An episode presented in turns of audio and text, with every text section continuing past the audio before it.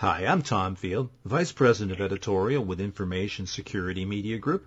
I'm talking today about the new approach to DDoS protection. It's my privilege to be speaking with Ramakant Pandrangi. He's Vice President of Technology with VeriSign. Ramakant, thanks so much for joining me today. Thanks, Tom. I'm glad to be here. I want to talk with you a bit about the DDoS attack trends that you're seeing and from a couple of different angles. First, what can you tell me about the size of the attacks and the diversity of the adversaries that you're seeing in the marketplace? So, Tom, we've been seeing an increase in both attack size and the complexity of attacks over the last few years. For example, in the third quarter, we saw that attacks in the 10 gig range and above grew by 38% from the previous quarter and now represent more than 20% of all attacks in the third quarter. So what this really means is that large volumetric DDoS attacks are becoming more common. And, and as that happens, on-premise solutions, you know, will not be able to handle these types of attacks. And you need to have some cloud-based protection to be able to mitigate these attacks successfully. The other thing that we're seeing is that we're seeing a, a, a rise in the number of attacks per customer. It's averaging approximately 3.3 separate attempts per target. How does that impact the potential attack footprint within an organization? What we're looking at is that there are two major trends here. The first trend is that, you know, the, the size and the complexity of attacks is going up, right? And then the second is the way people deliver software is changing fundamentally. And those architectures are changing fundamentally to, su- to support more agility. So we've seen people migrating from traditional data centers to be towards more more virtualization. We see virtualization, you know, increasing within the traditional data center, and we see organizations beginning to use public clouds significantly. I think there's a number, um, you know, that, talks about one third of all computing being in in some sort of a cloud, whether private or public, uh, cl- you know, cloud is where the workload is occurring today. And that's a pretty pretty big shift. But what that does is it increases the attack surface area and makes it harder to be able to detect and mitigate attacks successfully because you have more environments to protect and you need tools that can go across these environments and get the right signals. In terms of complexity of attacks, we've noticed people used to use, you know, for example, NTP-based attacks were very common and still are. As it's a reflection-based attack, uh, you know, based on user data datagram protocol, which is UDP. In Q3, we, we began to see people use another kind of reflection attack using SSDP or Simple Service Discovery Protocol. So attackers are evolving and adjusting their tactics. Well, that segues into my next question because we started this conversation talking about the new approach to DDoS protection. Tell us what's wrong with the traditional approach given everything you've talked about in terms of trends. Right. So when I talked about when you have multiple environments and you have multiple tools, you get lots of signals and, and it really is how do you eliminate the noise to get the true signal? And that, that's extremely hard because each of these tools, like for example, firewalls, intrusion prevention systems, or, you know, intrusion detection systems, they're all reporting and, and detecting threats, but they do not communicate with each other. So we've seen customers who have these tools and they have a cloud-based service, but there's no interoperability or communication between these different devices or different solutions. We believe that in order to have, you know, faster and more effective mitigation, we need a shift and an open platform where devices and services from different vendors can share and act on information in concert. So what we're talking about here is a hybrid approach where you have local on-premise devices that can detect the attack quickly and mitigate the attack immediately first. However, if the size of the attack gets beyond a certain point, they need to be able to signal a cloud-based service and be able to switch over protection, you know, as the network gets swamped or other devices in, in the network path start to see resource exhaustion.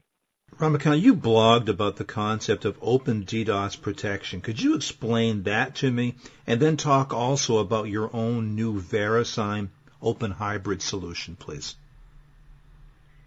So, uh, you know, like in the previous question, I was describing the shift that we were talking about, the shift that's needed. And with the VeriSign open hybrid solution, what we want to enable is an architecture and a framework to, to enable that shift.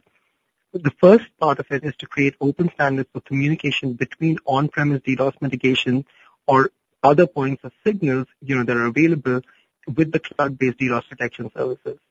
So this standards-based approach, we believe, will allow business to have a wide range of options without the limitations of having vendor lock-in.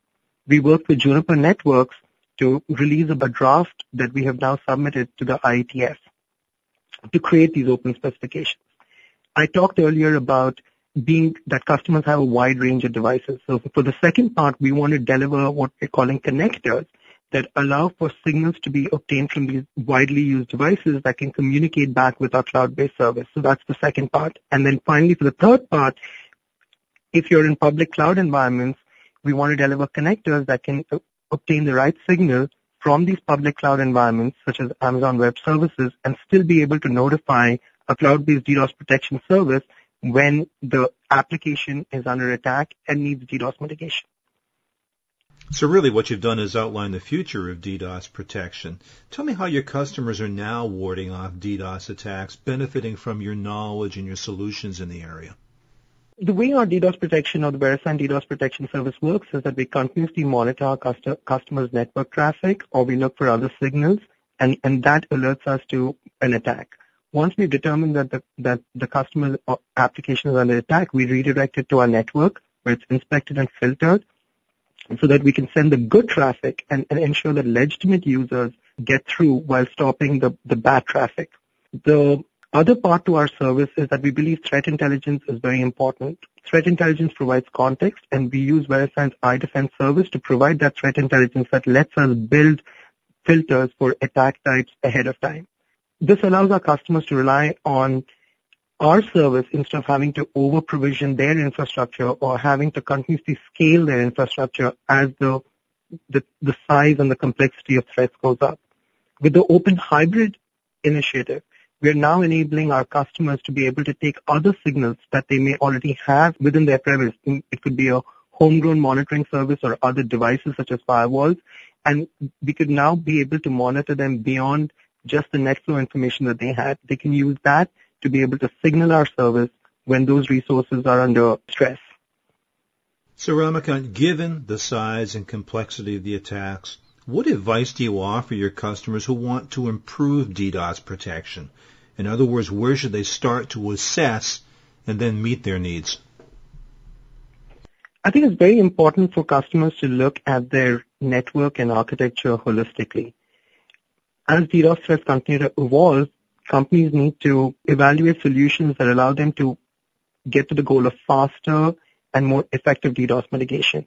And this could mean that, you know, they look at local defenses, which is going back to the topic of hybrid defense, if that warrants it, where they could have local defenses to mitigate and detect, and yet have a cloud-based service that can also provide them the ability to, to switch over as their attack size grows big.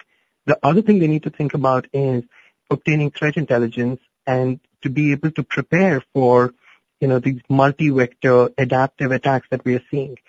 Well, finally, they, they, they really need to not forget about DNS. Securing DNS and making sure that the DNS layer is protected from DDoS is, is very important because if you secure your application from DDoS attacks and did not secure your DNS layer from DDoS attacks, let at the end, end users may not be able to reach the application because DNS is down. So what we advise customers to look at is look at your architecture holistically. You know, this is about risk mitigation and about planning and preparing to be able to detect and mitigate attacks. Well, Ramakant, it's a timely topic, and that's great insight. I appreciate your time and your thoughts today. Thank you very much. Thanks a lot, Tom. The topic has been the new approach to DDoS protection. I've been speaking with Ramakant Pandrangi, Vice President of Technology with VeriSign. For Information Security Media Group, I'm Tom Field. Thank you very much.